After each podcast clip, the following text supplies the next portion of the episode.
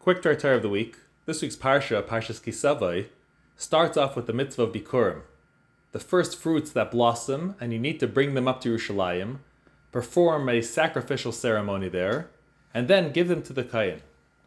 As part of the service, after the Kohen took the basket and put it before the altar, the pasuk says, "Va'nisa va'amarta," and he shall respond and say, "Lefnei Hashem Elokecha," before Hashem your God, "Arami Oived Avi." Arami, meaning Lavan, tried to kill my father, meaning Yaakov, and how we went down to Mitzrayim, and Hashem took us out and gave us the land of Israel. So Rashi comments on the words Va'nisa va'amarta, is that he should say it in a loud voice. In other words, what is he responding to since no one said anything to him? So Rashi explains that it means he says his prayer bekol rum in a loud voice. So there are commentaries that ask that the Gemara in Brachos, Daf Lamed Aleph, says that it's forbidden to raise your voice when davening, because doing so makes it appear that you are mikatne amuna, of those with little faith. So if that is the case, how can it be that over here, when praying, he's supposed to raise his voice? So in the Sefer Maleches Machasheves, it says that what does it mean if someone raises his voice in davening, he's of those of little faith? That he raises his voice in davening so that people should think he is pious and think highly of him. He has little faith in himself and in how he is perceived, and therefore he needs to put on a show to look good.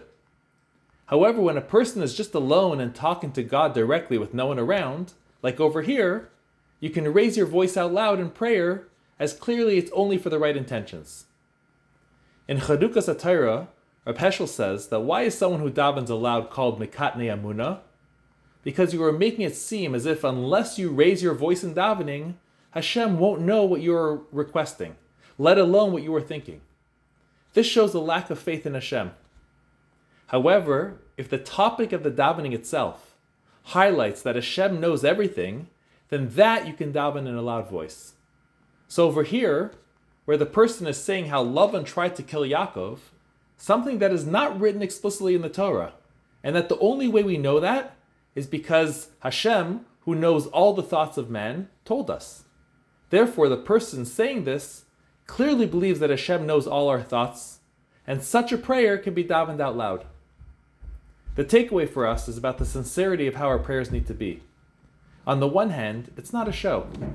It's not about having the people around you see how much you sway to and fro.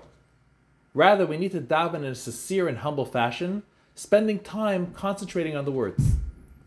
Furthermore, we need to make sure we remember at all times that even though we are davening to Hashem, He knows what we need and when we need it, even better than we know ourselves.